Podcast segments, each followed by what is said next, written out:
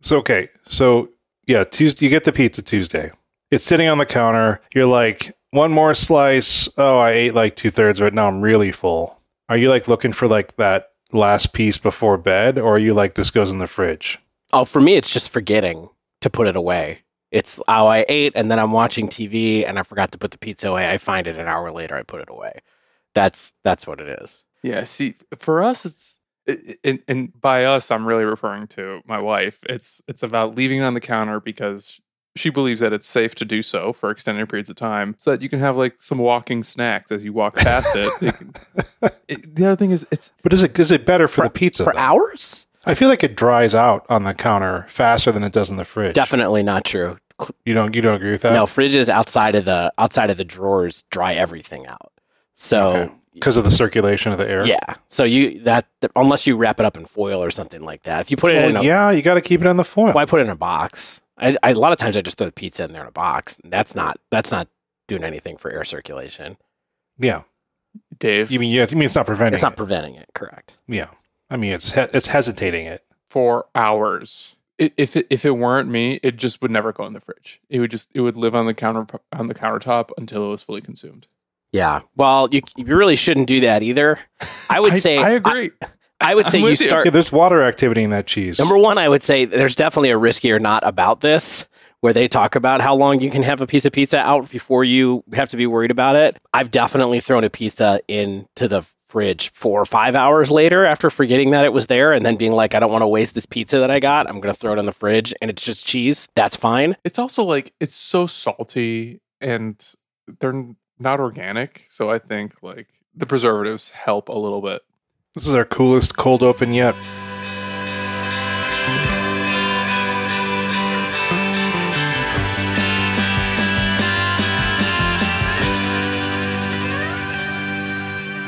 Hello and welcome to episode 179 of the Dive Down, a Magic the Gathering podcast focused on the latest decks, trends, and strategies for the casual spike. My name is Stanislav here in Chicago, and with me on the line from Denver, Colorado, it's the one and only Shane Beeps. Shane, Stanis- Stanislav. blue shirt, white dots. Looking yeah, great. it's more like it's like white. What is it? What are these?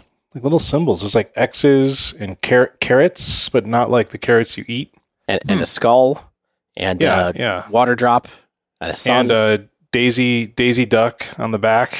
Like you know, like you remember that era of like weird Warner Brothers, like where everyone had an, it was Attitude Era of Warner Brothers. Much like much like us last week. Taz. Like yeah, like Taz, like like angry Tweety giving you a real stink eye. mm-hmm. You you mean with like the the gangsta clothes era Yeah, of Looney Tunes exactly. that basically Yeah. inspired Space Jam? Yeah, like like the crisscross era of Looney Tunes. Sure. I mean, you couldn't avoid it. And I, I have a, a family member who still kind of wears that stuff every time I see them. and it's been Who is it? 30 years. Well, we don't need to talk about that. Okay, Stanislav, I was going to comment about your hat, but I feel like this, you know, it's an audio medium. I don't know who who these people are on your on your cap. Are those like are aren't those baseball owners? You know, my new my new hobby is collecting hats from various American law firms. Mm-hmm. Oh, So this is my this is my EBG hat. Hmm EBG sponsor our, our show. get at us. I thought maybe they were all roles that Ted Danson had played in different different shows. the B is Becker. That that Just show giving, fine. you're giving a lot away right now. Doxing Stan. yeah. Dave, also hello, The Godfather. You're here. I'm How- here How somehow. you doing? I'm okay. I'm doing good. There's a lot of chaos around my house right now When isn't it though? Really? because I, uh, I I I accidentally have COVID. Ah, Dave. and I, Oh man, Shane owes me five dollars now. came from one of us, and it was Dave. Yeah. And so we've exiled my kids to another house to be able to try to keep them from catching it. And so far, that's working. Uh, I don't have a lot of symptoms. I'm hoping that I start testing negative soon, but right now things are weird. It's weird, yeah. but but everybody's doing okay. So that's good. Thank goodness for vaccines, Yeah, right? That's what I'm saying. It's not hitting you too hard. I know a lot of people who are sick right now. That's all I can say. There were a couple of big events here in Chicago, but I feel like uh, I know a lot of people who are sick right now. So be careful out there, people. Now, Dave, is it true you got sick playing Magic? I did. Yeah, I think so. I do, I do think so. We have like photographic evidence of the exact time. That In which someone it coughed in transferred. Dave's mouth. Yeah. Yeah. Well, I'm glad you're doing okay, Dave. I hope that your family is reunited soon. And uh, again, yeah, I'm just you know reminded that you need to wear masks more often than not. I don't want to get sick. and the other important reminder for Dave, especially, never play Elder Dragon Highlander. Yeah. I I got sick playing Commander, you guys. Oh god, it's not worth it. Can you believe that? It's just these multiplayer tables. Like a game of Magic should not include more than one opponent. I mean, I, I I agree. I just got talked into it by by some friends, and uh, yeah, there you are. Some friends. Stan, what are we what are we doing this week? This is like the longest open we've had. We're trying to keep these episodes shorter, and we do a nine minute pre roll. That's right. This week we are trying to, you know, take some baby steps into a new era of the dive down. Nothing too drastic, but longtime listeners will know that our shows go on for a long time. We're we're a two hour podcast usually, and it's getting harder and harder to keep that going. So unofficially, but in the back of our heads, we're trying to expedite these shows a little bit, make them a bit shorter. We love talking to one another, and it's becoming a problem. It, it really is. I mean, I mean, we try to do too much, right? Like, we want to do like a thorough breakdown on something, whether it's like an actual paper event or like even a, ch- a couple challenges, and then do something worthwhile in the dive down. And we get stretched pretty thin. And like, we're thinking that these episodes might be too long for some of you out there. They might be too long for us just to prepare and record every week. So, what I think we decided on, and I'm just going to speak for all of us, is we're just not going to have a breakdown sometimes. Like if the event doesn't call for it, or like the dive down topic seems like it's something we want to focus more fully on, that's what we're going to be doing. Yeah, I think it's going to be more along the lines of we're going to have some episodes that are just breakdowns and where we yeah, talk about the meta. last week. Exactly. And then we're going to have some episodes where we just do a topic. But we're going to do less episodes where we try to do both a tournament and a topic. And I'm so sorry for that. But I think that I agree with what everybody's saying. Uh, we, we go deep too often. We think that these things are going to be fast, and then we talk forever about these. You may I- cut like a page of notes. I've got some stats for you here. I got some stats for people who want to want to know about the total number of episodes that we've released, including bonus episodes, is 197 episodes of the Dive Down. 197. This is episode 179. In that time, we have put out 338 hours and 22 minutes of content. So, what's the average? Is that a lot or a little? the average is one hour and 43 minutes, and that's including bonus episodes that actually are generally an hour. So we literally have no shows, no regular shows that are below 110 minutes or so. Looking at it, they're very infrequent. Besides the beginning, when like somehow we were able to keep keep our mouths shut now and then. Yeah. I would say the regular shows are basically between 105 and 115 minutes, which is two hours. It's basically two hours, not an hour five, 105. 105. So I guess what that means is, you know, we're not going to be doing any kind of like separate episodes or anything like that. And I think the podcast is going to remain mostly the same, but we just wanted to give you a heads up on like this slight content shift that we're testing out and likely will prove more permanent just to see how it works for us, works for you. If we, if we feel like we're leaving something on the table, then we'll address it. Yes. And, and at the end of the day, we're testing to make sure that this helps make the show actually better rather than thinking that we need to squeeze more into the shows to make them good. We think being a little bit more concise will do us good and the listeners good as well. Yeah. But what's the actual topic of this show, Stanislav? This episode is 10 hot takes about Magic the Gathering now and forever. Do we actually have 10 takes? We Yeah, I think there's I think there's ten there's ten bullet There's points. but 10 Some of them have some bullets. There's 10 topics. This is a, a smorgasbord episode. We got a lot of things, little things we want to talk about. and big things. One of them actually 10 includes reasonable takes. Yeah, one of them even includes kind of a break, breakdown. So if you're really upset about us not covering an, an event, it's coming. Don't worry. Yeah. This was going to be my breakdown. Now it's just a bullet point in the dive down. So that's right. We're going to talk about 10 topics, including cards, including decks, including formats, including tournaments, everything in between. You're going to love it. I'm not even going to tease what some of them are beyond what I just said. but you can look at the show notes to get timestamps and get a sense for them that way. Oh yeah, we spoil ourselves, don't we? Before we jump into it, let's do some quick housekeeping. We got three new patrons this week Anders B., Dane S., and Kyle A.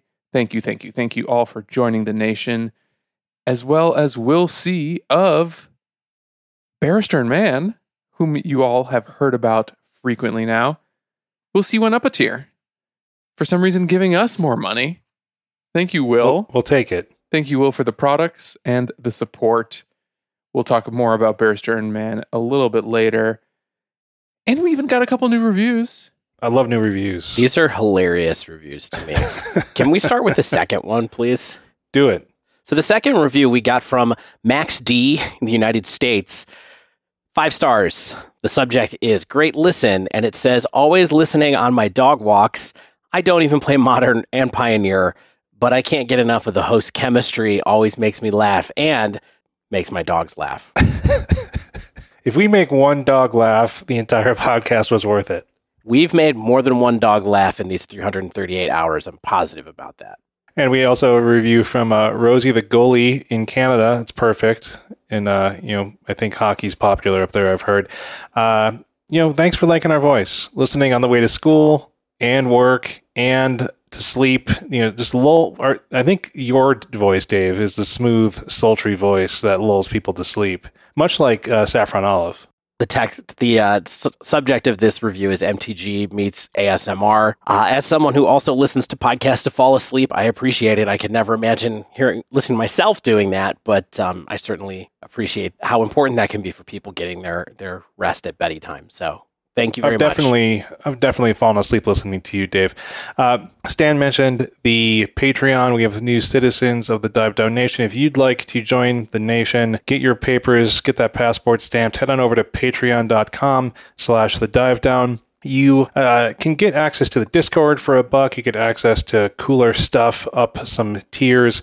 Uh, I just sent out about 20 packages. I've got about 20 more going out as soon as we get some more copies of the card, the dive down in. And then I think we'll be caught up. So I apologize for the, the del- delay in getting the swag out, but I'm hopeful that soon everyone's going to have uh, what they paid for and what they're hoping to get. And I'm amped to get that all out. We'll have the deck boxes coming soon. Stan uh, is the holder of all of our awesome playmats that Dave designed. If you're at three weeks for eight bucks, you get a custom Patreon only, citizen only playmat that will never be sold outside of the Patreon we have like we mentioned the deck boxes that are what three weeks at five bucks something like that and if you ever are at five bucks you don't have to be there forever then you can get that all that kind of cool stuff we appreciate all of you in the nation and if you'd like to keep us going then head on over to patreon.com slash the dive down Sweet. So, gentlemen, we've been playing a lot of Magic. We've been via buying cards. manatraders.com That's right. That's right. Mana Traders makes it possible for us to do these episodes each and every week. We want to talk about some of our experiences across formats, both in testing and maybe even as consumers of Magic cards. We're just trying to have some summer fun right now. And I think we're going to start with some thoughts on Pioneer. What's going on in Pioneer right now? Oh, sure. We're going to jump all over the place. This isn't going to be the only Pioneer topic. This is just the first Pioneer topic. Yeah. Although there and there are modern topics coming and other topics as well. But um yeah. Shane, why don't we dive in with Let's your do it. first thought? Oh yeah, okay. So let's translate some of these playing experiences and some points of conversation, which is what I exist for to talk to you two about magic and complain.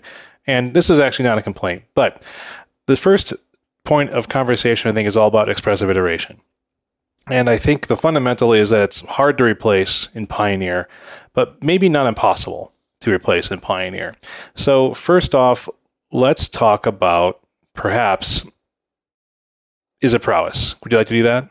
Yeah, absolutely. I just want to say there's no replacing a card as good as expressive iteration. No, there's not. It was in so many decks. It was did so many different things. Does as much almost in modern as it does in Pioneer. But we do think we have stuff to say about all the Izzet decks that used to be playing expressive iteration in Pioneer at least, and have some words of consolation for the people who like those decks. Really, it's there's just no replacing heartbreak. Anyone who had their first boyfriend or girlfriend in high school or college that inevitably ended, perhaps. You know what it's like to long for something as meaningful to you as a card like expressive iteration. That's what I'm feeling right now. Yeah. I think you were a bit more heartbroken about this than the rest of us. Yeah. I'm kind of like, I was surprised that the card got banned, but then I was like, oh, yeah. Ah, uh, yeah. Mm-hmm. Yeah. Yeah, I think I think I was heartbroken is because like the only thing I liked doing in Pioneer involved casting expressive iteration. Right. We're going to yeah. talk about that more later too. Yeah. All right, let's talk about uh, the deck that Dave and I had just been getting into, and that's as a Prowess. And the long and short of my point is Reckless Impulse isn't expressive iteration, but does that always matter? And I think in this deck, you know, it kind of depends. But uh, what I did is I play tested a recent winning Izzet Prowess list that essentially just replaced expressive iteration with reckless impulse, which seems to be kind of the general concept of these lists since the banning of EI. And if you don't remember, Reckless Impulse is from Crimson Vow, and it's just a one on a red sorcery. Exile the top two cards of your library. Until the end of your next turn, you may play those cards. And you may remember that we thought this card had some appeal. It's effectively just to light up the stage. That's always one in the red. It can never be R. It can never be 2R. It's just splitting the difference. And medium floor, potentially medium high ceiling, right? Yeah. And, and I've, I've certainly spent some time playing this card, but mostly, I've mostly played it in modern, actually, because it still gets uh, some space in the Boros Prowess, Prowess yeah. that I have tried in the past and uh, that kind of stuff as well. So I think in this deck, in Izzet Prowess, like it's it's doing what you want, right? Like I think you want to trigger prowess before combat. You want to connive off of your Ledger Shredder pre-combat, and then as you progress into the mid and late game, it's giving you a spell trigger, letting you see a couple cards that you can work with how and when you need. But I mean, of course, there's no benefit effectively no benefit to this card over expressive iteration besides like the really loose potential that you just are stuck on blue mana and you you you can cast this if you have two red. You know, you only see two cards, you don't see three.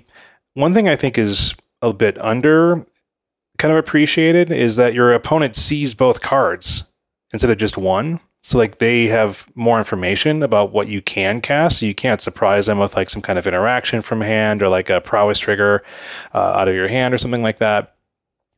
And the other thing is you get access to the cards for longer.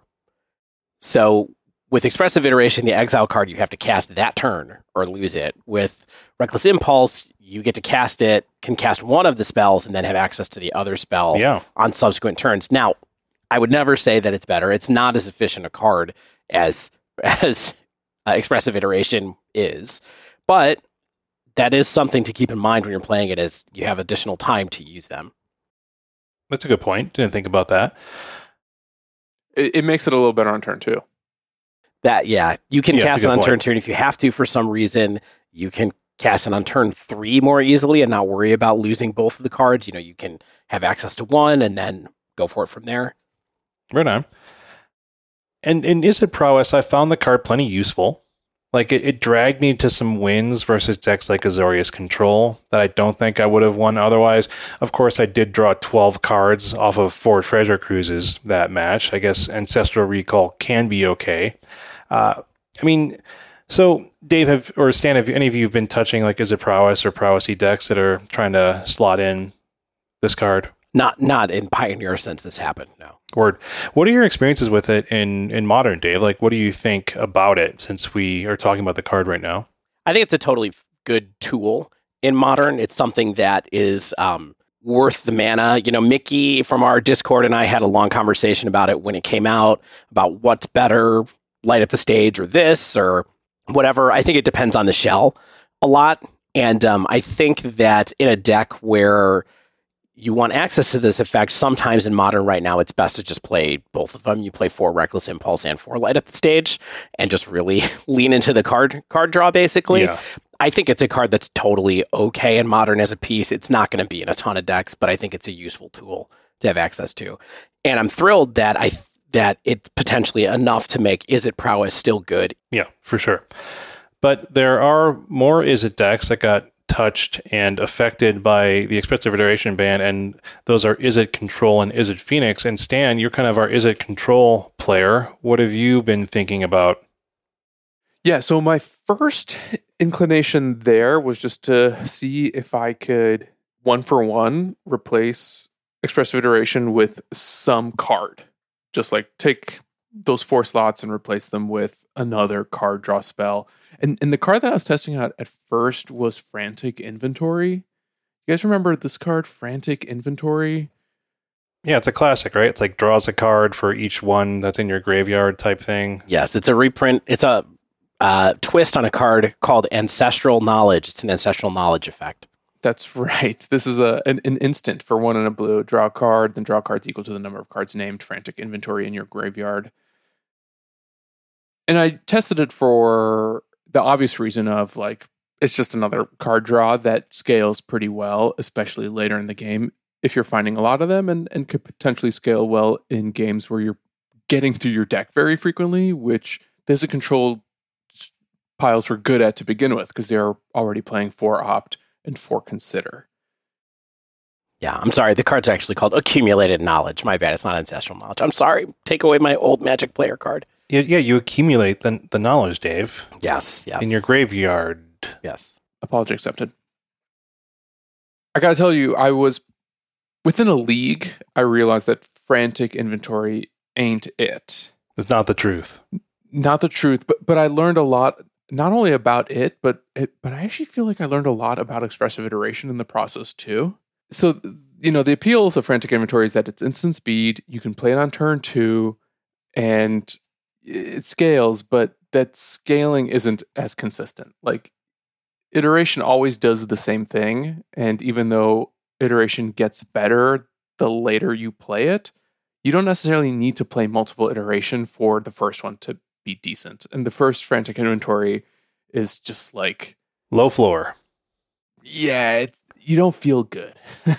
you only Yeah. feel good about the first one if you're already holding the second one. But even then, Or if you just you've like discarded the the the true first one. yeah, and and the Izzet control decks don't really have Ledger Shredder or any other things to make discarding it easy.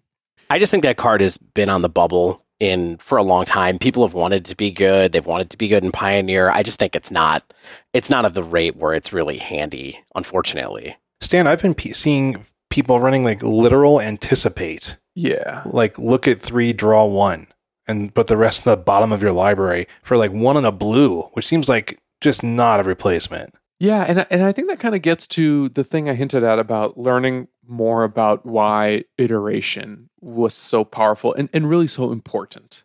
And the thing that I really unlocked was something that Todd Anderson said on um, what I think was the most recent MTG Rants episode, which is the thing that made iteration so powerful is that it just made sure you always hit your land drops.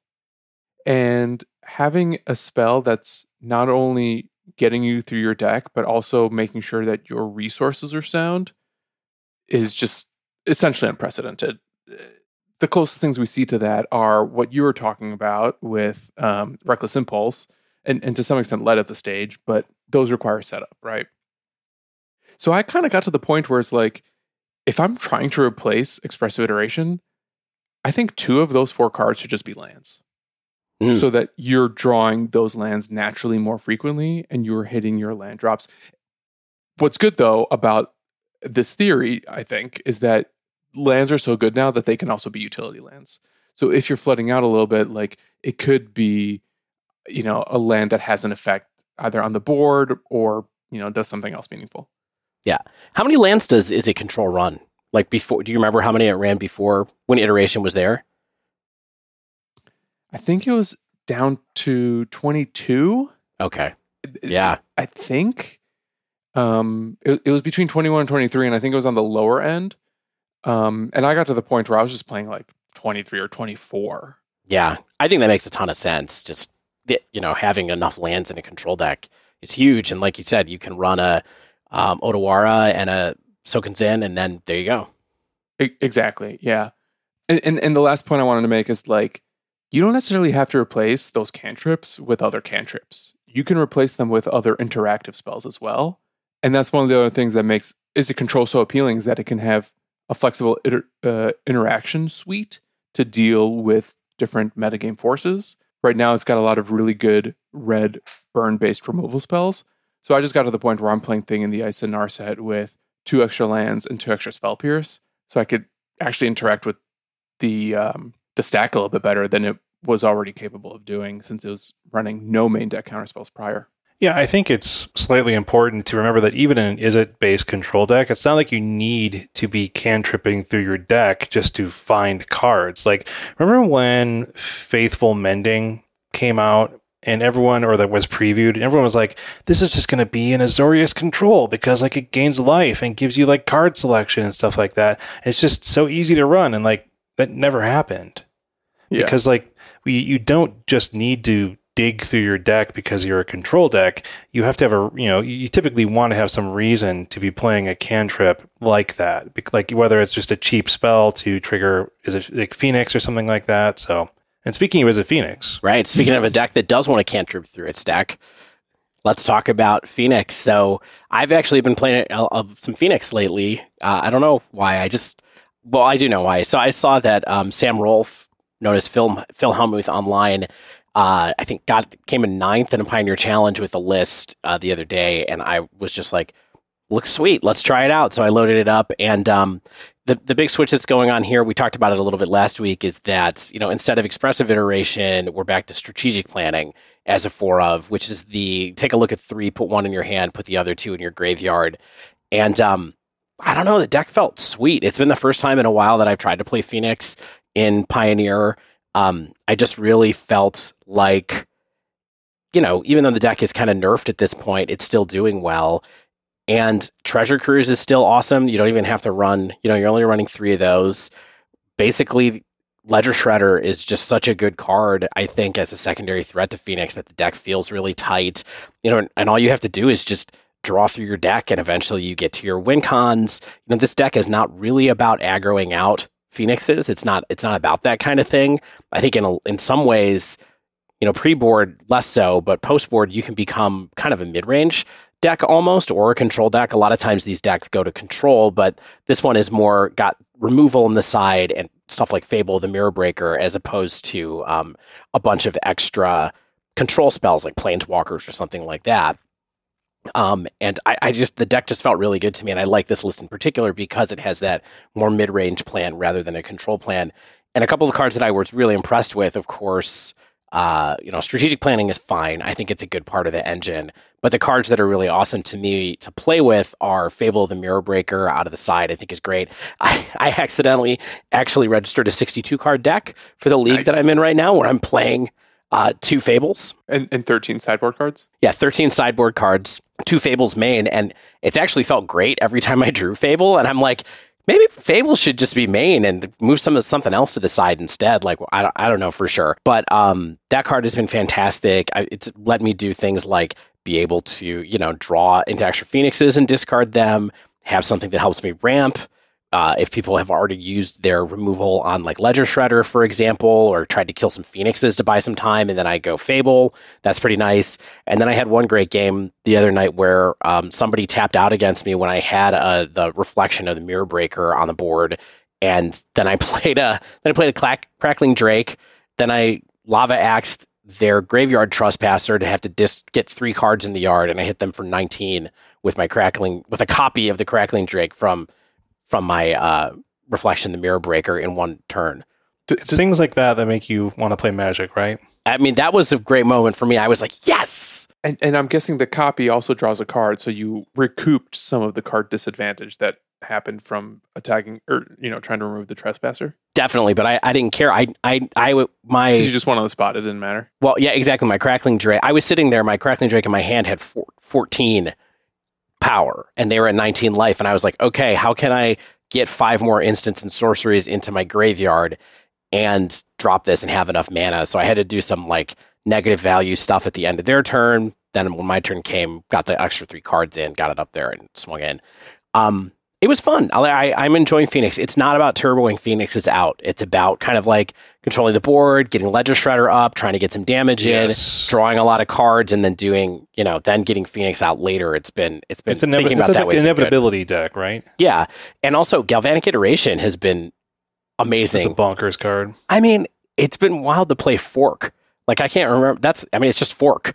Like I, it's got flashback. Like that was a card that we thought was broken when I played, you know, originally. And uh, you know, we've gone up and down on how much a twin cast or whatever reverberate is really worth. But having one that you can use and then use again when you have a bigger spell has been fantastic. Especially to be able to draw six cards off a treasure cruise or take two turns off a temporal trespass. Like that stuff is a real legit plan. So I, I don't know. I've been enjoying it. It was enough for me to go out and buy all the Pioneer lands that I needed to be able to have this deck, which I, I didn't have all the red uh, red blue lands yet. So Nice. loving Phoenix. All right. Well, that definitely will be our longest, I think, of our 10, 10 topics about Magic the Gathering. Let's head it into number two, why don't we? And I, this is, again, in, mostly about Pioneer. And I think that my, my take is Mono Green Devotion is really good even without Nykthos. And everyone who plays Pioneer knows that this deck is like one of, if not the best in the format right now. And you have to have a game plan against it or you have to be able to tech against it. And one of the most powerful cards, of course, is Nykthos, which can generate just a huge amount of mana. And it really, what it does is it snowballs your existing board state into something that's unsurmountable. So it lets you press your advantage in a completely unique way. So, so, you know, the reason we're talking about the deck is fine even without Nykthos is for two reasons, right? One is Nykthos is not an explorer yet. And two, sometimes you don't draw it. Yeah, sometimes you don't draw it. And three, it's potentially on the ban list, or it's potentially on like on the, ban watch, list, right? Right. And so, I'm, I'm, I think people are just saying that Nykthos is likely one of the top cards on like the short list for future bans. And what I've been finding in my recent testing is like, unless the deck is teched to beat you, you're frequently just fine without having access to Nykthos. And look, I'm not saying that Nykthos isn't necessary or that the ban wouldn't hurt it because that's an absurd take. But what I'm saying is that in this window of Pioneer of the metagame, just ramping to big green spells and then having access to Karn is just a potent strategy, even without the ultra ramp of Nykthos. Yeah, and mostly what you're saying is that the reason that that's good is because Winota isn't there to punish you for really dawdling around with ramping. Essentially, like Yeah. that's that's the takeaway, right? Yeah, and I think what there's some future bullet points where it's like I think we have we're identifying more opportunities for closing this window. Like the, this window of the Pioneer metagame, I think is closing quickly. Like we're seeing stuff like Mono Blue Spirits that I know is a is a topic that will hit.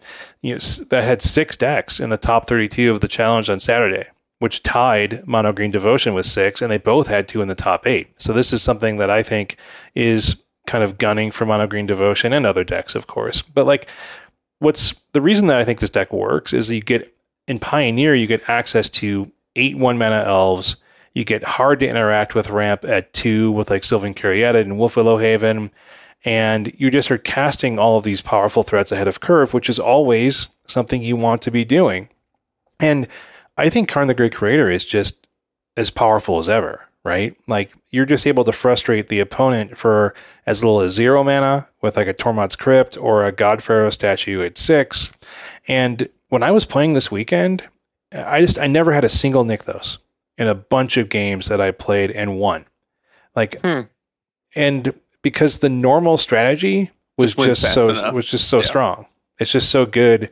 Like unless people are disrupting you or maybe having like a well-timed sweeper or something like that. So one of the things that felt really good, even like mulling to five, was like against Rakdos, which is still a popular deck in the format. And it's just, you know, you eventually just go over the top and you outvalue what they're doing at the same spot on the curve. Like even your four four for three is better than their three three for three. And just all that kind of stuff just adds up over time. Then, and as you get to the point where you are getting to your giant collected company, uh, and and giving you know getting two for ones and things like that, they just sort of run out of the interaction they need to stop what you're doing.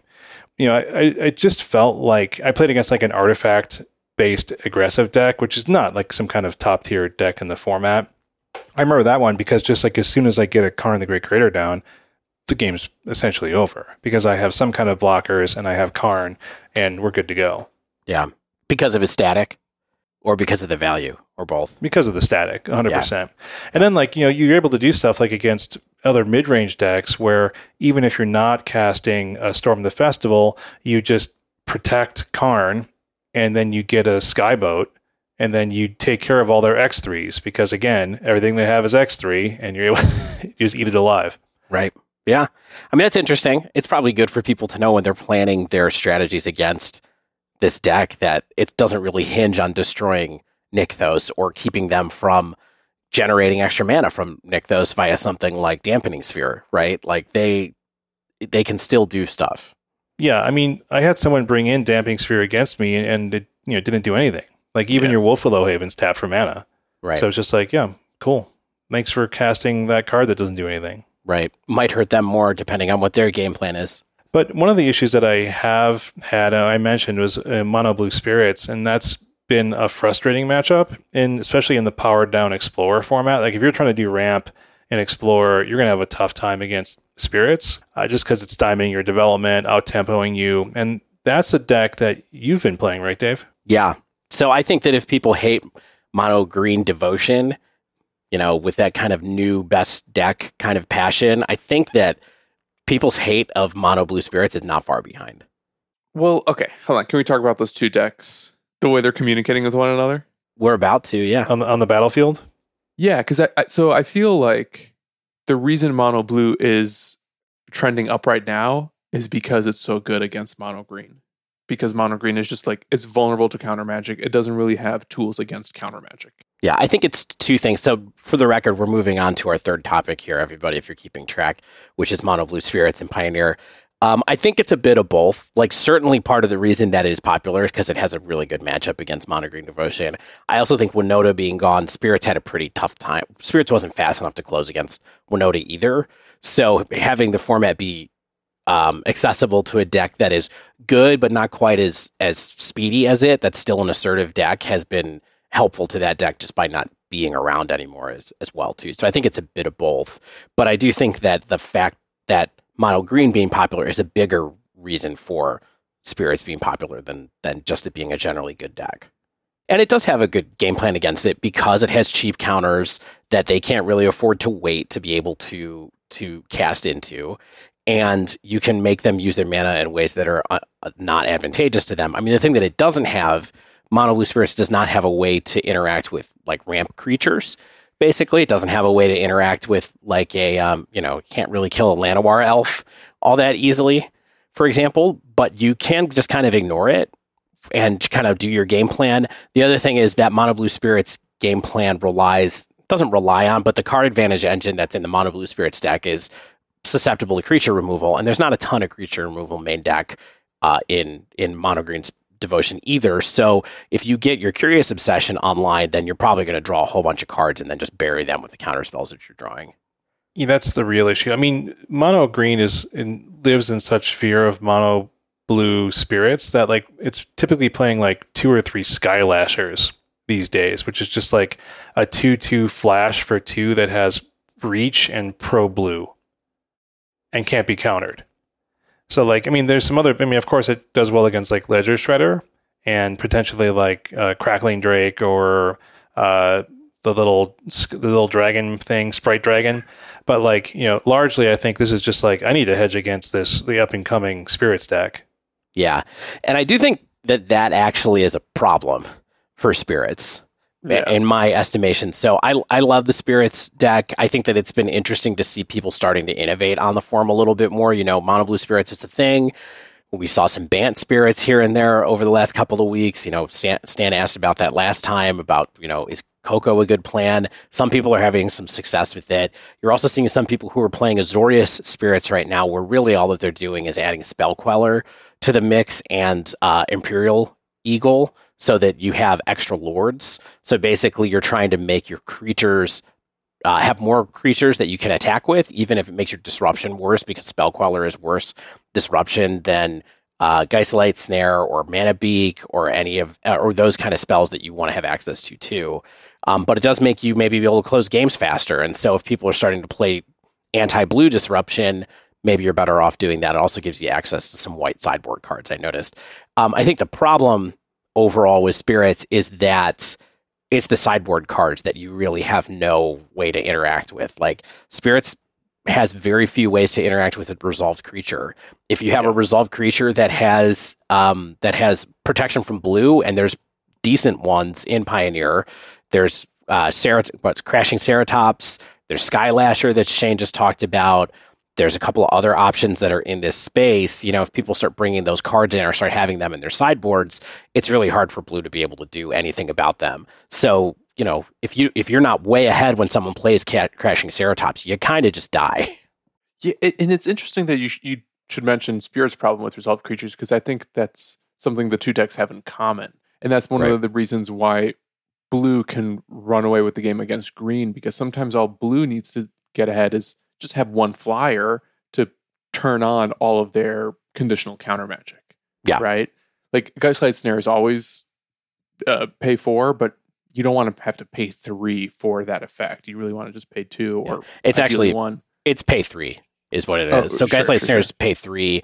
Uh, Mana Beak is is pay four, but you know that one always costs two. Yeah. So I, I do think that Spirits is good, but I think that when Spirits is becoming so much of the meta, it's actually pretty easy to be hated out by the decks Yes. that want to be able to get around it because its plan is sort of fragile. And so I, I I do think that it's not a deck that I'm interested in playing a ton right now. I did a couple leagues with it over the weekend. I went five and five, wasn't great. I know a lot of people are doing great with it right now, but it feels like in the leagues we might be on our way down a little bit. And there might be some other answers that we need to find to uh, to both mono green and what a good kind of tempo disruptive deck is for the moment.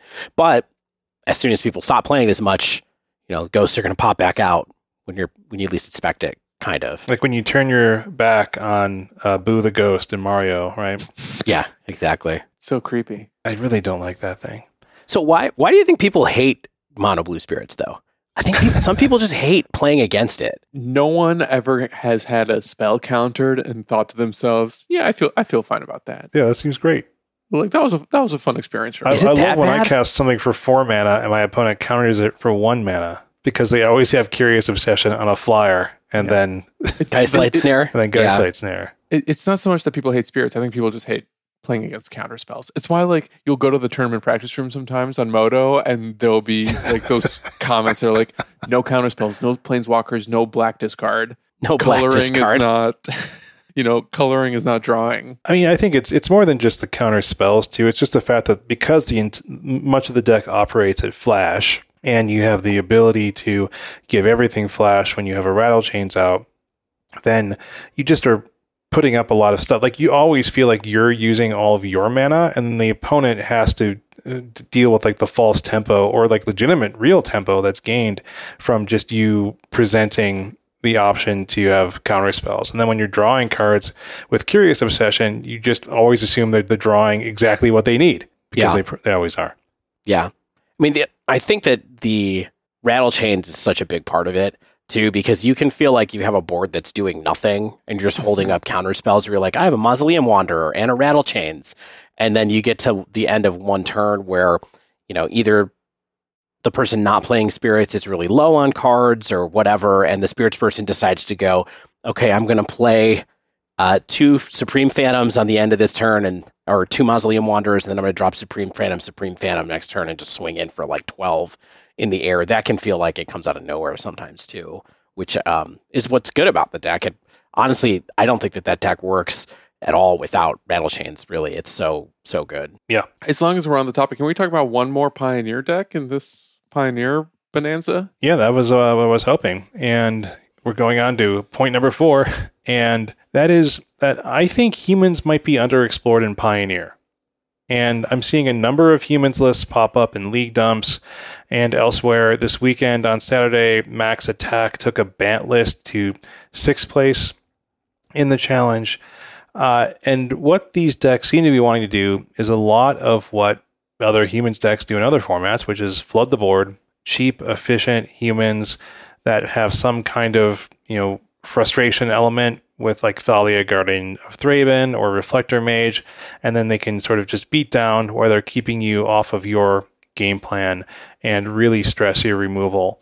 And Extraction Specialist is a newer card that is showing itself to be versatile and cool. It works well with cards like Charming Prince, gets back stuff like Thalia's Lieutenant or char- another Charming Prince itself. Uh, you know, there's a lot of variations of this deck.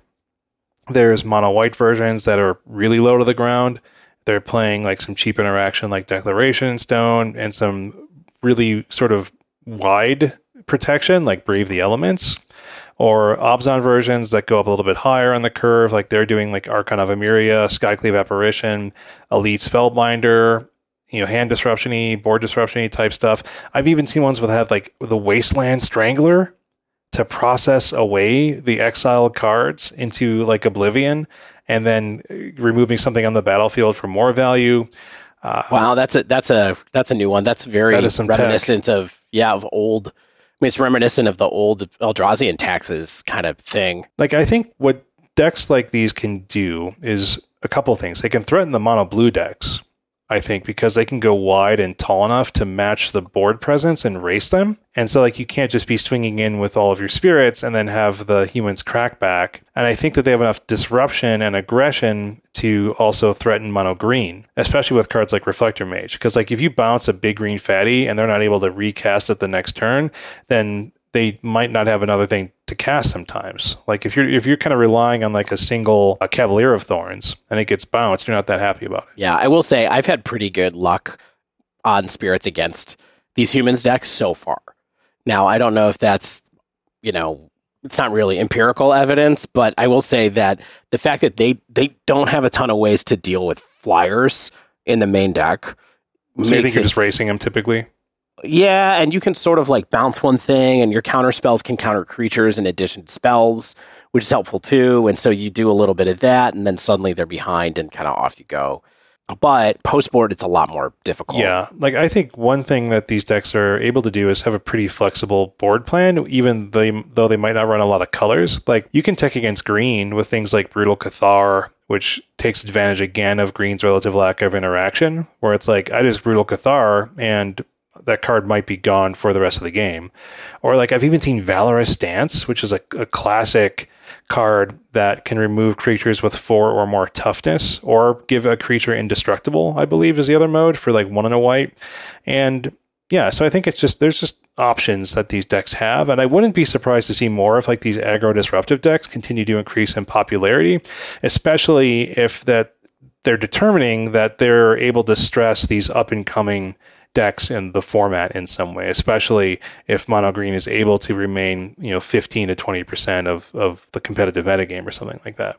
I'll tell you, I hope that humans gets more popular because that's like the exact type of matchup I want to see to whip out Izzet control.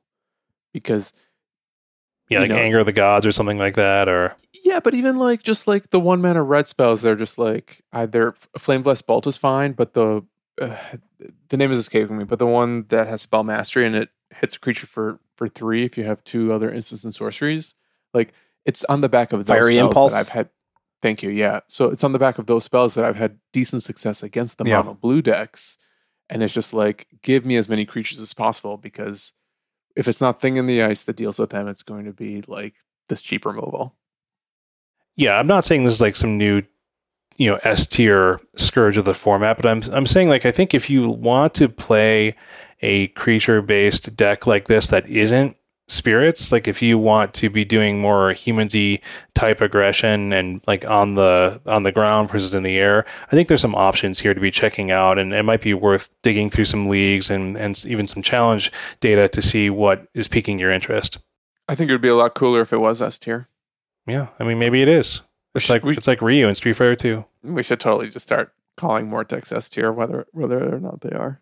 Maybe I'll start doing that in this episode. I don't feel really comfortable using the term S tier because I was never the type of game like when I was playing games, S tier didn't exist. Okay, the concept of S tier was created by millennials, and you and I'm barely one of those. And so, I like, that was created by Super Smash Brothers. I mean, yeah, I mean, I never played Smash Brothers. That's a millennial game. I was playing Street Fighter Two and Tekken Three, my friend. I But was anyway. competing for quarters at Ms. Pac-Man, my friends.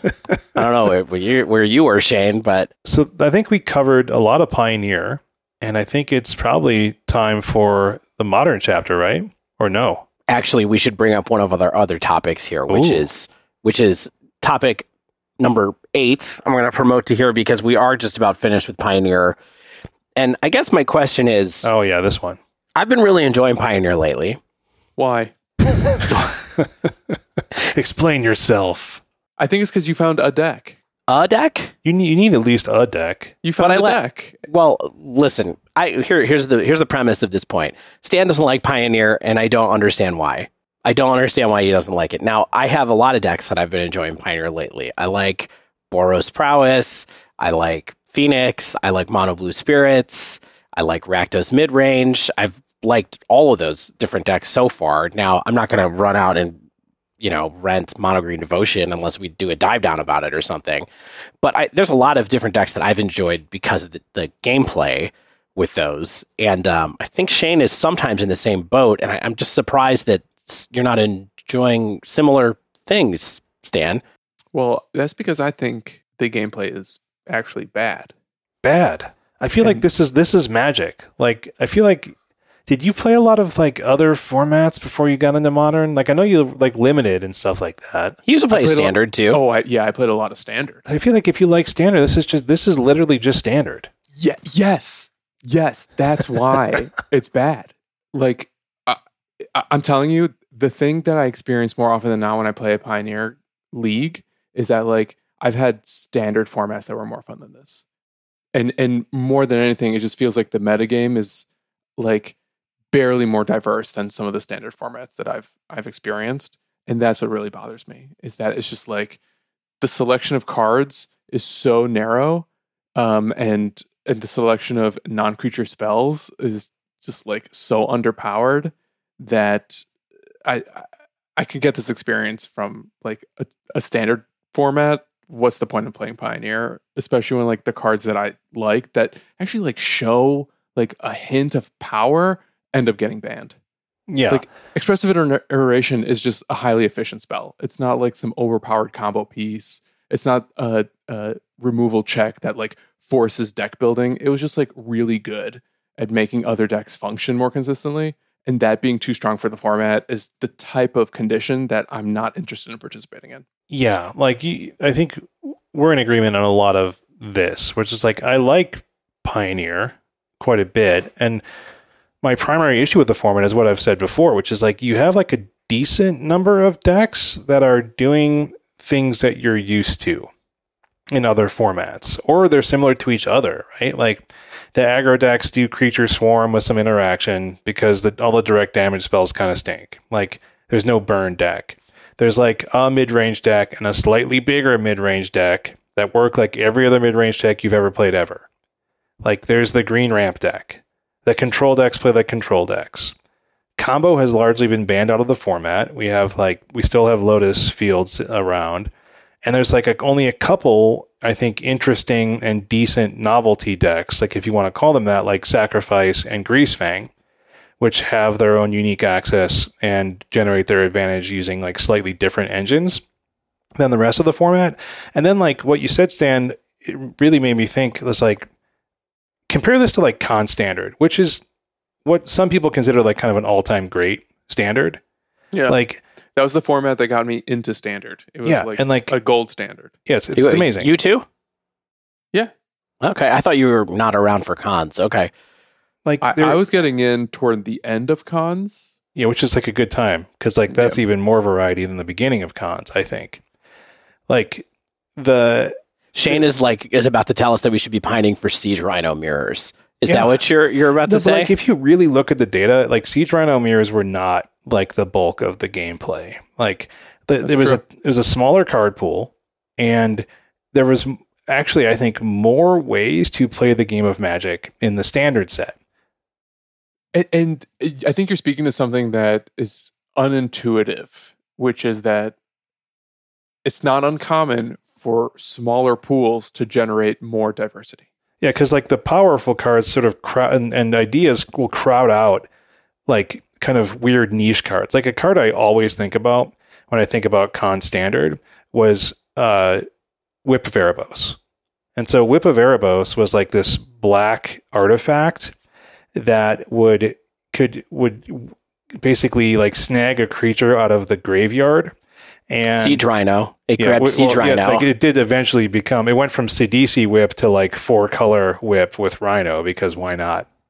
And uh, and so like that was just a card that is on zero people's radar right now because it just doesn't. There's no reason to be playing a deck with Whip of Erebos, but because it could occupy a certain space in the metagame, people were able to use a cool piece of tech like that to play a deck that legitimately could be one of the best in the format, comparing, compared, you know, depending on how the the rotation uh, of of decks inside the format were doing. And like you know, we just had decks like Jeskai Tempo that could be controlling or aggressive, or Gruul Monsters, which is just like your Stompy deck, or like different kinds of Abzan mid range or Abzan aggro, or like Mardu mid range or Mardu planeswalkers. And you had like Dimir Control with like Pearl Lake Ancient as your closer. And you had a combo deck and like Jeskai Ascendancy and heroic decks, which were like, you know, aggressive, annoying combo creature decks. And like red aggro decks of various flavors, like where you could maybe be making a bunch of goblin tokens that are tapping for your uh, stoke the flames. that didn't exist then. oh, it did. N- Red, no. That was like that was like right after. That was like Fate Reforged, I think. But like the, these are there's just those are nine decks that I could like literally were good decks. Like they weren't just like oh some jank.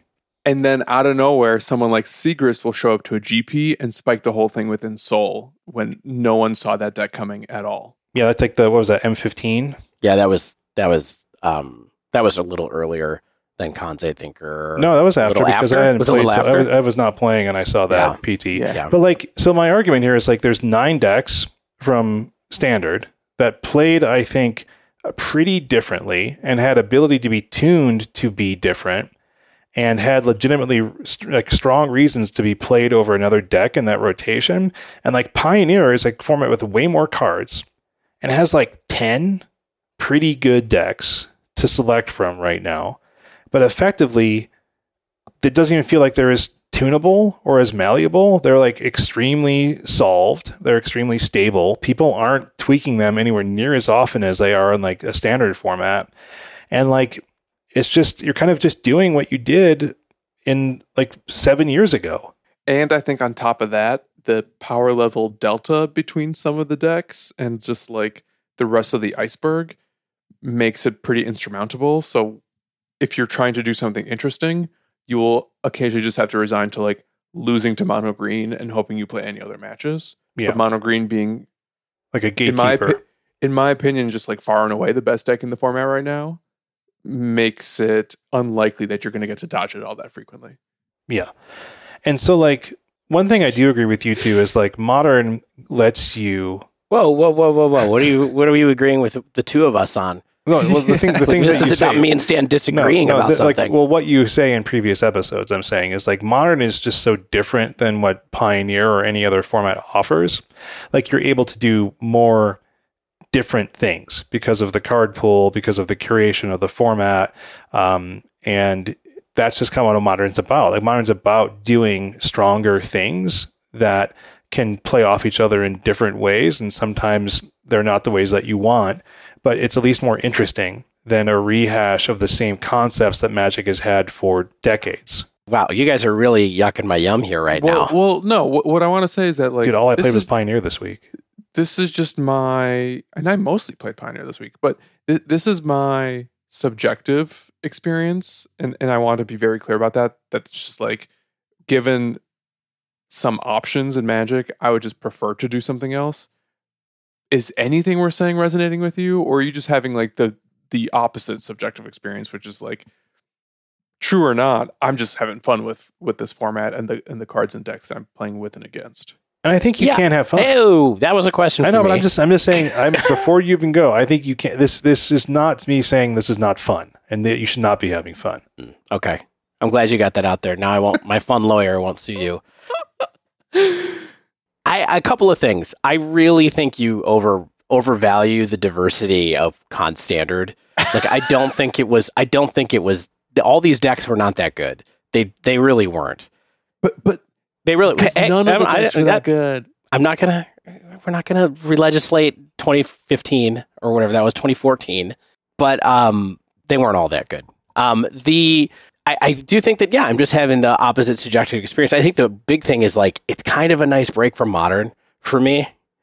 Sometimes playing playing modern feels like my job, you know, and this is kind of a new thing. And also, I am liking not like I I see what's coming in Pioneer more easily, even for all the the matches and rounds of modern that I that I play. Everything is so efficient in modern that sometimes it's kind of like, oh, you're just going to get hammered by whatever card your opponent plays. And that doesn't happen quite as much in Pioneer, I feel like right now. At least I have a couple of times where I can interact or I can do things. You know, simple card advantage plays work out a little bit better in Pioneer, I think, than they do in Modern sometimes. I don't know. I'm enjoying the slightly slower pace, I guess, is what it is. No, I'm there with you on that too, which is like I don't I don't like losing effectively losing on like turn 3 or even earlier sometimes in modern, right? Where it's like I do feel like we can develop into a game plan. I just wish oh, that Hold on. I just wish that they had not banned combo out of existence so aggressively, honestly. We were just talking about how like mono green can play a card that mono blue will never beat. And multiple cards, like these like I mean, it can go around it. It can, it can go Well, around. Yeah, but that's because that deck is actually not that good. Mono blue, unfortunately. like I love that deck, but when there's too much of it, but that's the thing. It's a meta game shift there, and yeah, but there there's but cards like think that, in there's cards like that in modern too. So to be like, Sure, Oh, yeah, you're never gonna cards recover like from- that are punishing the most degenerate strategies. Like if someone is doing like a force negation or a surgical or test of talents against like a cascade deck, that's because the cascade decks are doing something a little too powerful, and they need to have like these surgical answers. When you have a surgical answer against a totally fair, like board based, like mid rangey aggro deck and Pioneer, that to me feels horrible. yeah, I still think that there's time that you can close a game out, though. Sometimes where if they play it too late, if they, you know, I, I just think there's more time to do stuff, which I am enjoying right now. That's that's what I'm mostly saying about Pioneer. Good. Yeah, It's just to be enjoyed. I, I, I love seeing you happy, Dave. Like the way the corners of your eyes crease a little bit when you're smiling. Like it's just it's it's very cute. Yeah, I mean, I'm not down on modern. It, it is kind of like I'm tired of people talking about four color, which we're going to do in a minute too. Can't wait. But um, it just feels like there's a lot of new stuff to play with, and I like playing in a format where uh, Fable of uh, Fable the Mirror Breaker is good and in lots of things, and yada yada yada. So All right. You guys want to take a quick break? Uh, we can get into the old uh, s- smell commercial, and uh, then we'll come back and finish up with some uh, more takes on Magic.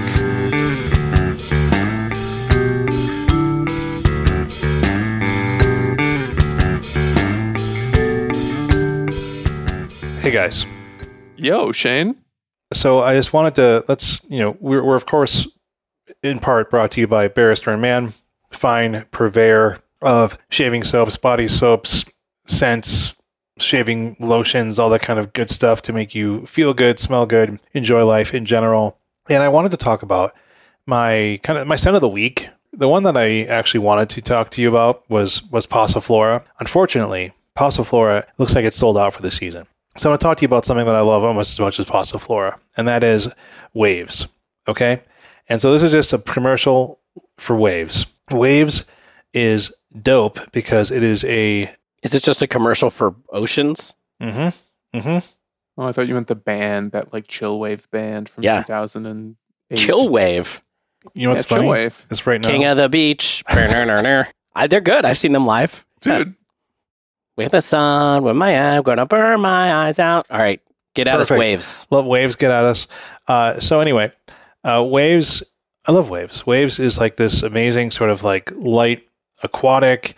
It's you know almost like a cologne type smell. I think you know the, the shaving soap is great but then that kind of goes away. But i think the killer part of the waves combo is the aftershave and it's like the aftershave splash and that is very cologne like without being overpowered at all. It kind of fades somewhat quickly. What's wild about the aftershave, we talked about this a couple weeks ago, Stan, is like usually aftershave just kind of hurts your skin, right? And I what I love Mhm. about Barrister and Mann, what Will's doing over there is it feels good on your face. Like it feels like it's toning, it feels like it's, you know, calming, it's moisturizing. And that is just a great aspect for something after you have shaved, where it's like somehow I'm smelling good and it's not hurting my face and it's making my, me feel better. So, anyway, uh, that's what I would recommend if you wanted to check something out new. You haven't purchased waves before. You kind of like an aquatic scent. Go over to Barrister and Mann, M A double N. Check out the selection of smells there. Uh, if you don't want waves, there's certainly something else for you, and you can use coupon code the Dive Down 15 for 15% off your first order. Thanks.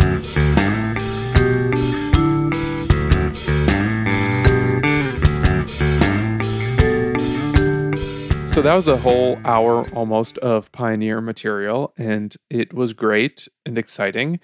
Let's talk a little bit about modern. Dave, you said we don't have a breakdown, but you have a section that is breakdown esque for us. Was there an important modern event over the weekend that you wanted to mention? There was the season one Magic Online Championship Series, the MOCS or Showcase or whatever the S stands for there was this weekend.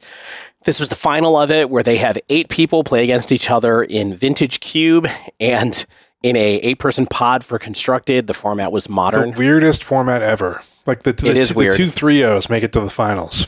Yeah. And the coolest thing about it, though, is that these people love to metagame against each other because they're all almost always well known Magic online grinders. I'm not going to go through every player. I'm very sorry about that. Uh, the two players who were in the finals were X Whale, uh, Will Kruger, local to Chicago, and also McWinsauce, Tom White, who I believe lives in the UK. Um, but I did want to talk. A, it was a small field, but I thought that there were some interesting things that we could talk about and maybe learn a little bit about uh, modern right now. Uh, there were four four color decks out of the eight pilots. Four people brought that. There were two Traverse the Ulvenwald builds with main deck Emrakul. So those are decks that I think are looking for the right pl- piece at the right time to uh, metagame against four color as well. There was one version that was a little bit more down the middle, uh, as you would expect, four color with uh, Eladamri's call. And then one of the Risen Reef models. So there was a full on Elementals version, or what I guess we would call a full on Elementals version. One of the most interesting things I saw in relation to this was someone on Reddit, best best in WPB, don't know them super well, but they kind of put a point on something that I've been thinking a lot about lately, which is, you know, we've been talking lately Four color is the best deck for any given weekend over 16 people, and it's not close. In my opinion, four color is just one engine, Wrenn and Six Teferi Omnath plus Solitude, and a second engine of your choice for the mirror slash non mirror. Think Risen Reef, Ephemerate, etc. It's all the same deck. You're just choosing a different matchup spread. And I think that is kind of what's going on with with four color. You know, we've looked at lists over the last three or four weeks and gone, well, I wonder why this person's trying you know, why is Risen Reef back suddenly? And then it, why was one group of people a couple weeks ago playing Bring to Light with Scapeshift as an option in their four color deck? And then why are some people sticking with uh, the stock list and starting to put things like Emrakul Promised End in? It's all because they're trying to metagame against each other. And so this is kind of what's going on in four color right now is the tech where people are trying to level up on top of each other to exploit the other four color pilots. Um, which is especially something you want to be doing in an eight person tournament. Yeah, absolutely. Especially with people that you know and maybe you know their tendencies. I do think that there's probably a better chance to do well if you figure out what everybody's going to be playing and pick something that does better. And so I think that get what the other two two people brought, or other four people brought, broke down into two lists, and I thought that this was interesting.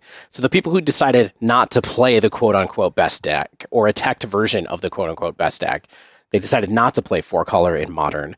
Two people decided to play Titan Shift, including X Whale, who was one of the finalists.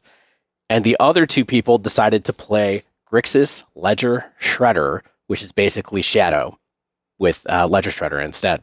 Uh, not instead, but in addition to, to Shadow. Uh, and McWinsauce, who was one of the other finalists, was piloting that into it. And I believe that McWinsauce was the 3 0 coming out of the pod. So Grixis Ledger, Shredder was the 3 0. So what do you think? Interesting choices. Were you surprised that those two showed up? Titan Wish Shift? I, I think the the guess that no one would bring Murktide is kind of astute, where it's like, yeah, Murktide's like a good deck, but four color likely gives people better play and better chance to sort of maybe tune the four color to out tech the other four out the other four colors, and so just kind of going from the outside, being like, I want to dodge Murktide, I'm going to stomp four color and bring Titan Shift. Seems pretty astute to me. Yeah, I think it's interesting that there's been this.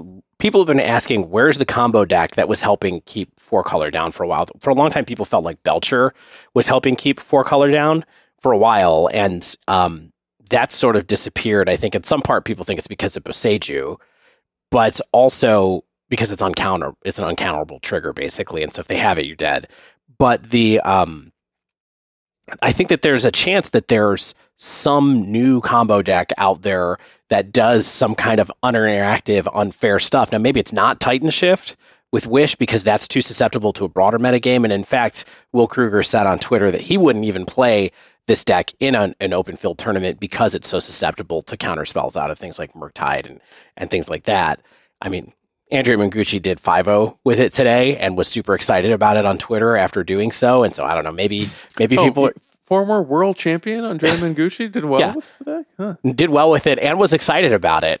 oh, you don't. I love his excited life. Yeah, everything's great. Um, the so I do think twofold. So one is I think you're going to see people trying this deck out in leagues. So keep an eye out for it because that is what people are likely to do is pick up something that was popular and kind of off meta, even if it's bad for a little bit. But the other thing is there might be a combo answer out there that's good in a broader meta game that can help keep four color down. I guess without without having to ban something, without having to do something else in the format like we talked about last week. You know, I don't know if there's a cascade deck perhaps that might be better against it. I've seen people talking about that. I've seen people talking about uh, in, indomitable creativity starting to be good against four color as well. Again, um, maybe there's some options that we haven't thought about that are still possible to, to arise. But wasn't your initial point about how all these four color decks are the same, but you just adjust a handful of cards to determine your matchup spread? Doesn't that challenge what you're also saying in terms of like maybe there's a combo deck that can deal with it? Because I- Um, I, I think I don't know. Maybe. because I think if you're playing a 80 card Yorion deck that has like, you know, four or five of the strongest cards in the format, period, and then can play any other cards in practically any colors, like you'll find an answer. Yeah, probably. I also think that a lot of those moves are about each other. They're about trying to pick what everybody else is on and having the better version of the version of four color that beats four color is almost as important to those people now as the other rogue decks. But yeah, probably. And I also think like one of the real issues is that or is, is that Murktide just kind of can control a bunch of the decks that four color can't. And so like having a deck that is rogue or combo or something like that that can take care of both those decks seems like the real challenge, right? Seems like a format defining strategy. Right. I don't know. Maybe we take expressive iteration away from both of them and see how happy they are. Let's do it. Um, Dave, do me a favor. Shut We're not bringing up. that up yet. All right. So the other deck that I thought was interesting was Shadow, which we've talked about a number of times. But both of these, both of the pilots who had it, uh, Kodaman, MTG, and McWin Sauce had uh, lists that were close to each other. But Mc- McWin Sauce even went even farther into metaing his deck, and he played. One interesting thing was like a week before the tournament, he posted on Twitter and said, I played this 75 that Soul Strong had played. Mulligan to five every game in three rounds. I don't know how people play this deck. My submission for the MOCS is in two days and I'm lost. I don't know what to do. And then he ended up registering Shadow and won with it, basically. Won the won the Swiss part anyway. X Whale actually won the tournament. But um the thing that was interesting about what happened with this deck is first off, Tom was playing two Tourachs main, which was fascinating, I think. And of course, that's a meta choice made just for a small meta where you expect a bunch of 4C because it's one of the best cards against four color. Yep. So moving Terminate to the side in order to have one of your best threats in the main, I think makes a ton of sense. Not a move I would recommend trying for for wide tournaments unless you really want to try one Tourach or something like that. But I think that the deck's probably going to be better with your Terminates Terminates main or at least one Terminate main. So when you, you don't die to uh, game one Murktide every time. So I wouldn't try that part. The other thing that's super interesting is that there's no Inquisition of Kozilek's in these decks anymore. It's just four Thoughtseize for hand disruption, Man. and that's it. And I think some of that has to do with the discussion that's been going around lately. Michael Raff wrote an article about how Thoughtseize and discard is kind of bad in modern right now because the cards are too good. I think it's starting to bear out in the decks that used to run a lot of them, or they're not anymore. Yeah, I like I can almost understand playing Grixis for some of the black cards, but I'm I'm looking at Tom White's deck and like the Thoughtseize are just glaring at me. Yeah. Like, I, I like the Drown in the Loch. I like the Kroxa. Definitely love the Tourach. Like, but playing Thoughtseize against the deck that's just going to like cast an Omnath, like, what's the point? I don't It- get the, it. the the only point is to enable Death Shadow to get bigger faster. That's it. If it Gotcha, did, if gotcha, you didn't gotcha. lose two life from it, you wouldn't play it anymore. I see. That makes Yeah. that makes. But why not just play Street Wraith? Good question. Maybe maybe you could. Uh, I well, some of it has to do with Gigantha being better than Street Wraith, and you can't play Mhm. Street Wraith and have Gigantha. Mm-hmm. But Mhm. um, you know Yeah. that that's certainly a question. Checks but that out. I that's the only reason. And then the last thing that I thought was super interesting about his list, and this is like the dumbest little thing, is on Twitter afterwards. Tom said, "Hey, you know, it was Soul Strong's idea. He coached me a little bit, got me prepared for this tournament. He said, let's put Tourach main, but he said my deck also has 20 lands in it, and people who play." People who play Death Shadow with 18 lands, I don't know how you do it. Don't do that.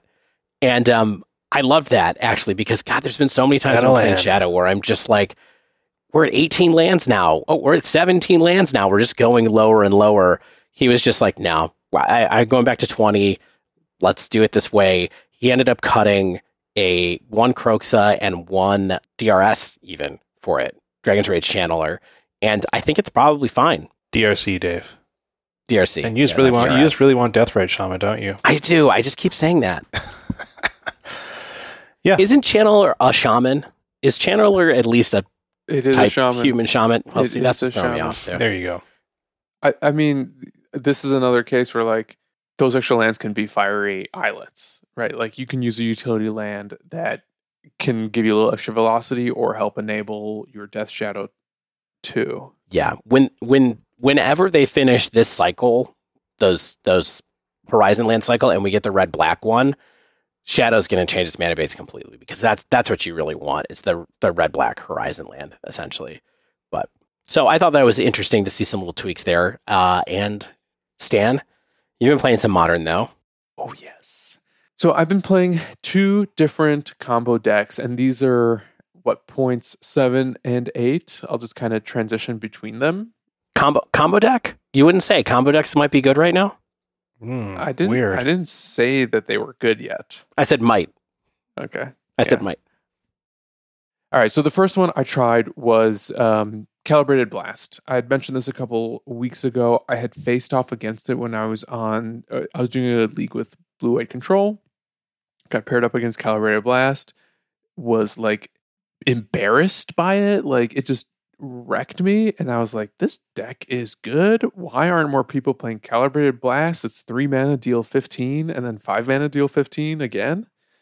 and it I realized that uh, hey, it's not that simple. So calibrated blast was not as impressive as I thought it was once I actually played with it. The biggest issue for me was that blue white control might actually be its like best matchup, and my experience was maybe colored a little bit by that relationship. But when I was playing in a field with hand disruption, um, a which is just like full of counter magic, along with like really good threats, hand disruption, and, and, and then also like the cascade decks that have living or uh, force of negation. Those ended up being a huge problem. In fact, my first match when I fired up a calibrated blast league was against Living End, which you know, friend of the show, Kilgore Trout, which has been on this, who's been on this deck as well, kind of warned me like beware of the cascade decks because of force of negation. Like I saw that immediately. Just force of negation exiling the spell felt like a huge setback. And Cascade being such a significant pillar of the format right now made me feel like Calibrated Blast isn't necessarily going to exploit a meta game, so to speak, at least not in its current build. I'll also say that um, Calibrated Blast can sometimes whiff, right? So like it's three three mana, find a card, deal damage based on the card CMC. Sometimes your calibrated blast will just find another calibrated blast, and then you're paying three to deal three to your opponent, and then you feel like you are losing. You almost certainly are losing And- forever at that point. Yeah. you should just The- drop from the league. the other thing to say real, real quick too, just so people remember, Force Negation exiles the spell that it counters, right? Right. The reason that's extra big for Calibrated Blast is because Calibrated Blast has flashback. Thank you. And so often if you get countered when you're playing Calibrated Blast, you get a chance to do it again. Yeah. And and also like if they force of negation the throes of chaos, that hurts too because throes of chaos has retrace. So like sometimes you feel like you've got a nice leg up because you're just gonna start pitching your lands. This deck has 38 lands. So just you'll keep pitching lands to throes of chaos, but if if they hit it with force, then you can't do that either. Yep. Yep. And to make matters worse, the plan B is kind of crappy. One of the interesting things about this deck, like not only is it running a ton of lands, it's running enough triomes that it can play Scion of Draco. And we'll just sometimes like you can cast your Draco for two, three, or four mana. Um, but then it's just like a four four flyer, and that's not necessarily great in most matchups because you can't really protect that four four flyer. So once that's answered, you aren't really doing anything. And oftentimes you're just drawing a ton of lands. And it feels like unless you have a really strong opener, um, you can't necessarily rely on the top of your deck to to win you games. Yeah. You're not casting Shadow Mortality really either, are you? I don't think so. I don't think so. Usually because like one Shadow of Mortality is castable because your life total is low enough, you're so far behind that whoever you're playing against can usually close out the game before just like a vanilla 7-7 can do anything meaningful. Does anything. Yeah, Yeah. absolutely. Th- The neatest thing ab- about this deck, I will say, that like I didn't actually appreciate until I played with it, is the desert cards, and just like being able to play um, uh, the desert uh, sunscorched desert, because like at ETBs, it pings your opponent for one. Like playing a few of those, and and then some Ramunap ruins makes it feel like you can just dome your opponent for 15 off of a calibrated blast and then your deserts will do the rest of the damage Right. that's a little bit of Christmas land, but I think that's the thinking for playing all these desert cards in this Oh. deck. Absolutely. You're trying to get da- damage from wherever you can. You're trying to get that last five damage from wherever you can, basically. Exactly. Now, on the other hand, next point, I played a different combo deck with a different Modern Horizons 2 card that no one really talks about. The card is Glimpse of Tomorrow. The deck is something that uh, Ryan Donkin tweeted about over the weekend. This is a Elementals Cascade combo deck with No. Glimpse of Tomorrow. No. so No. So this this an is- absolute abomination. This is a pretty big update from a, the deck that's been floating around for a while, right? Like they swapped out some cards, put in some more expensive cards in a card in a deck that was kind of fringy, and now we're suddenly like, oh, okay, Yeah. And and when you say expensive, you mean dollars, not mana value. correct, yeah, money, And and and the reason they're more expensive is because they're they're good castable playable cards to begin with. right?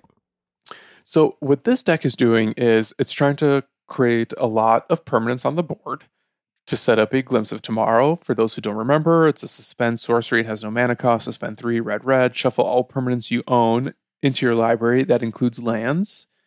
Then reveal that many cards from the top of your library. Put all non-aura permanents revealed this way onto the battlefield. End of line.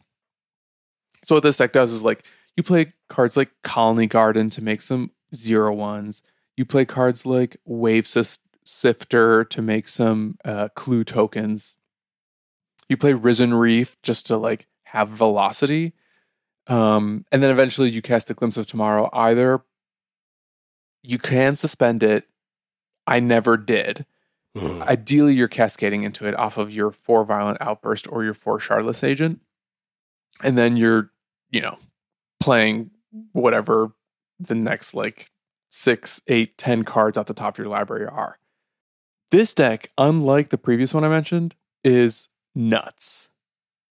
I don't know if it's like the new Elementals deck or the new Cascade deck, but this actually just like felt powerful out of the box for me because Risen Reef plus Omnath plus like whatever other elementals you happen to cast in this case it's usually like fury or endurances you just like create an insane board presence um, and then usually just like run over your opponent because your omnaths either gained you enough life to to cushion you against your opponent's plan burned your opponents with for four damage enough times drew you some cards lets you cast all these extra cards that you're drawing off of your risen reefs too and then like some three three double strikers or or, or some um, three two flying wavesifters will usually just do the trick. I don't know. I thought this deck was insane. Ryan tweeted that he that he went 10-0 in leagues with it. Oh, by the way, Dave, it plays for Fable of the Mirror Breaker. Oh yeah, I saw. Wonderful. Yeah.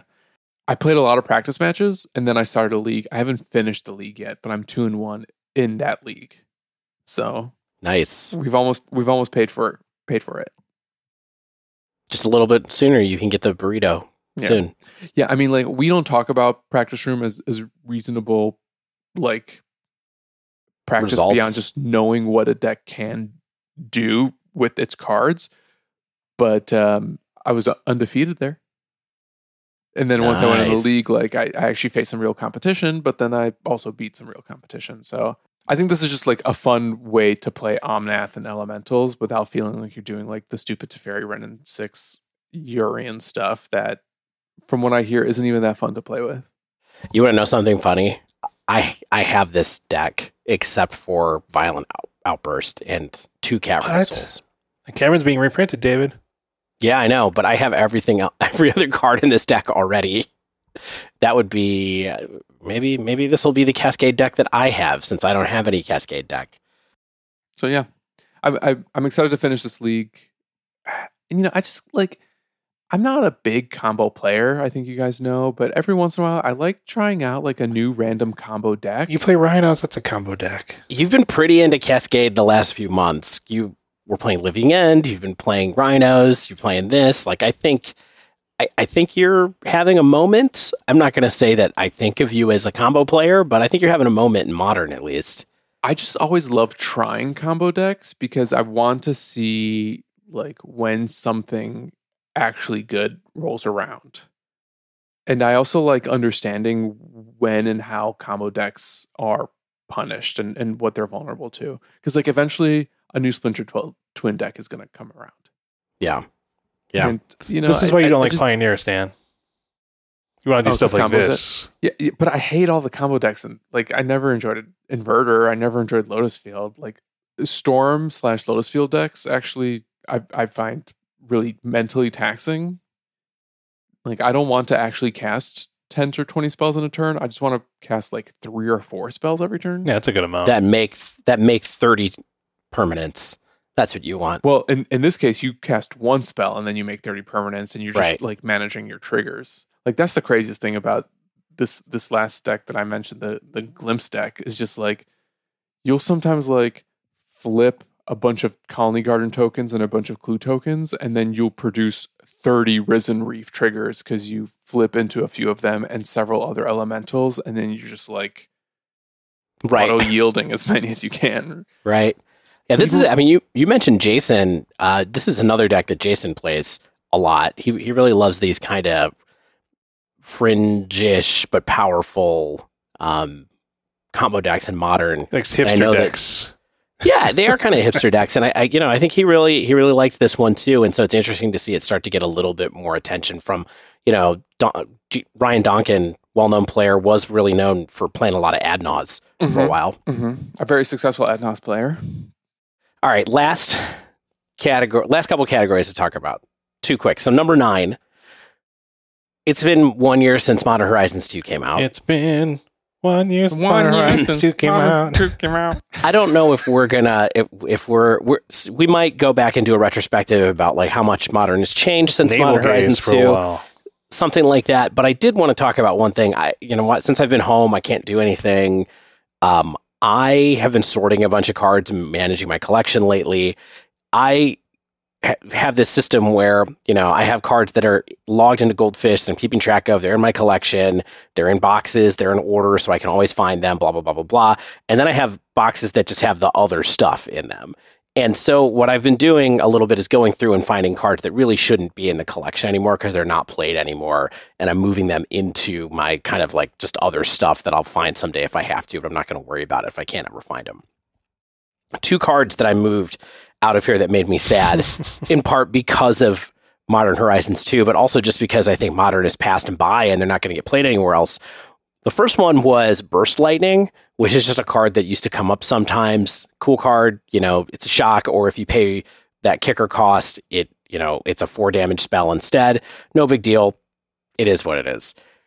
But the one that really kind of broke my heart was moving my playset of Magmatic Sinkhole Hmm. from Modern Horizons 1 out and into my bulk area, basically, because there's no way that card is ever coming back. it's never coming back thanks to Unholy Heat. Unholy Heat is just so much, so, so, so much better. And I wanted to know do you have any fringe but beloved cards that you, that were good and modern that aren't anymore?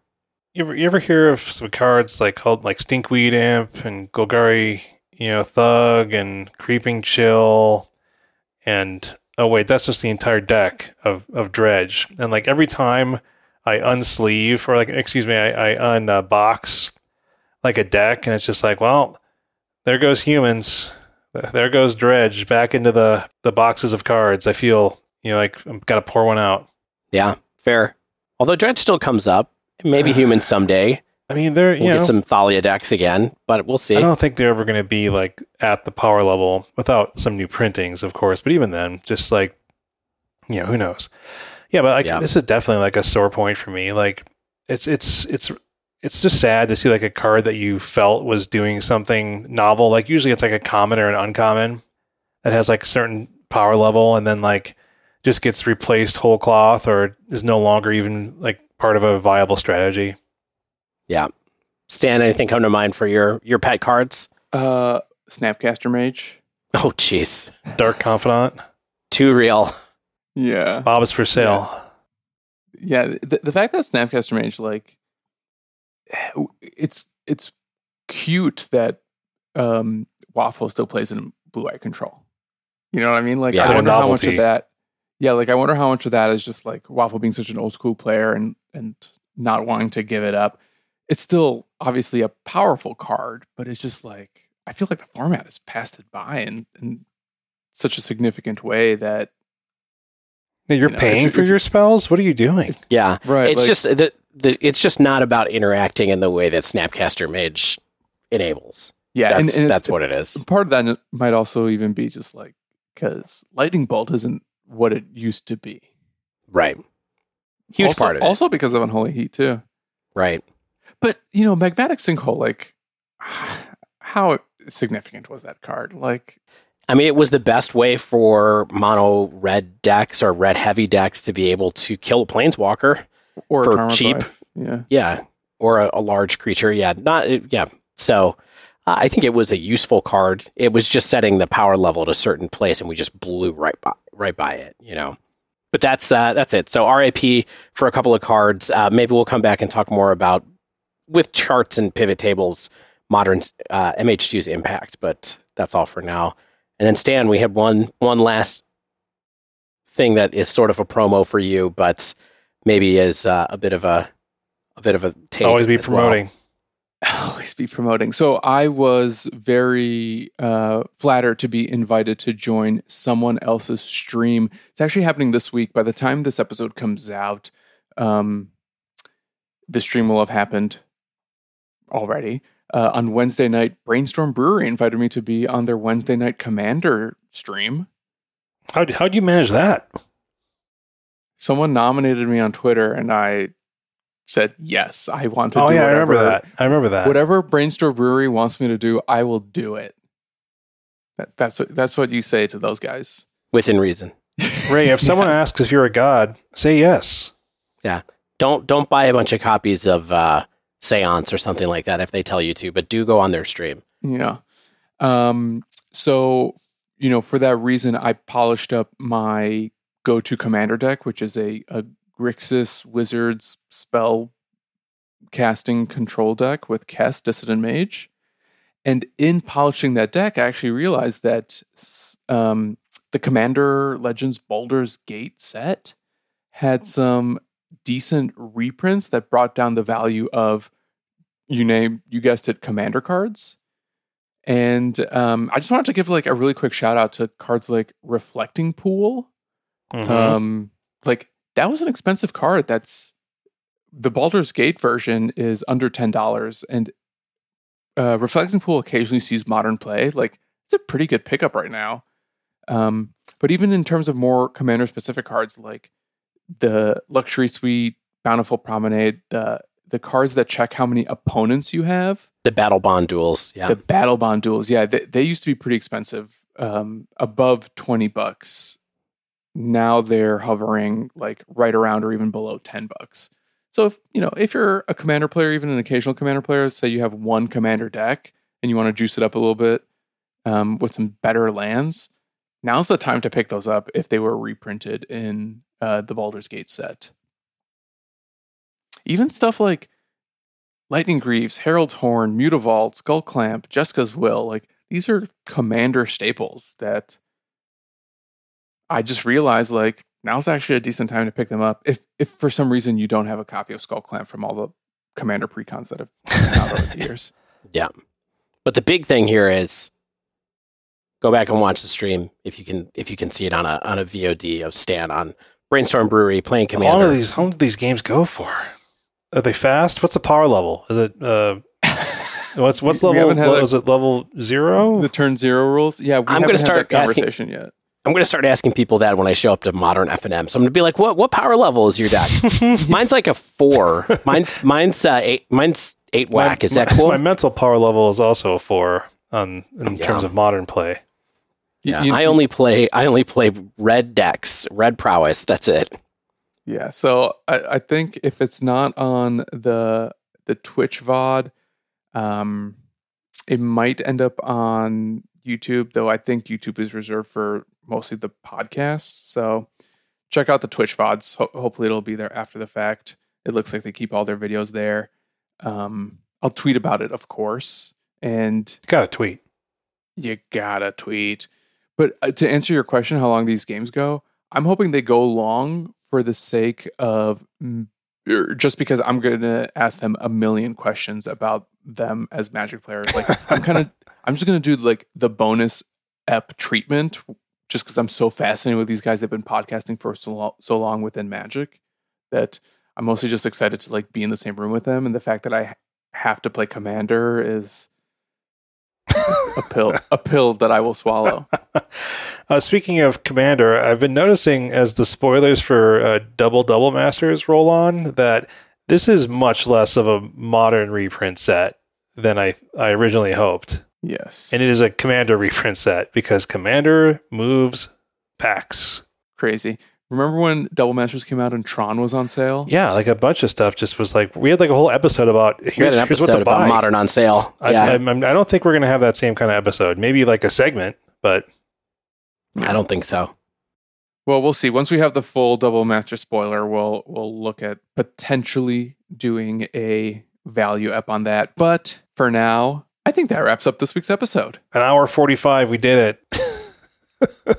yeah, the the final cut might even be under an hour 40. oh man, let's get there. Let's let's hope this works. If you haven't yet, make sure you subscribe to our podcast so you get the latest episodes as soon as they come out. If you use Apple Podcasts, you can leave us a rating and review. If you use Spotify, just a rating will do. If you'd like to reach out to us, submit a question, get in touch in any way, you can tweet us at the dive down, all one word.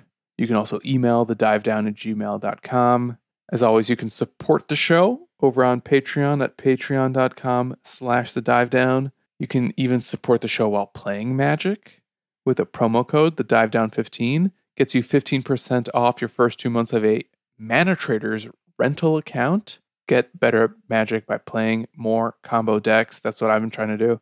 You can also smell good while playing Magic with some of the products over at Barrister and Mann. Use that same promo code, the dive down 15 to get 15% off your first order from Barrister and Mann. You're going to like the way you smell. I'm certain of it. As always, special thanks to the bands Nowhere and Spaceblood for letting us use their music. And until next week, get out there and record shorter podcast.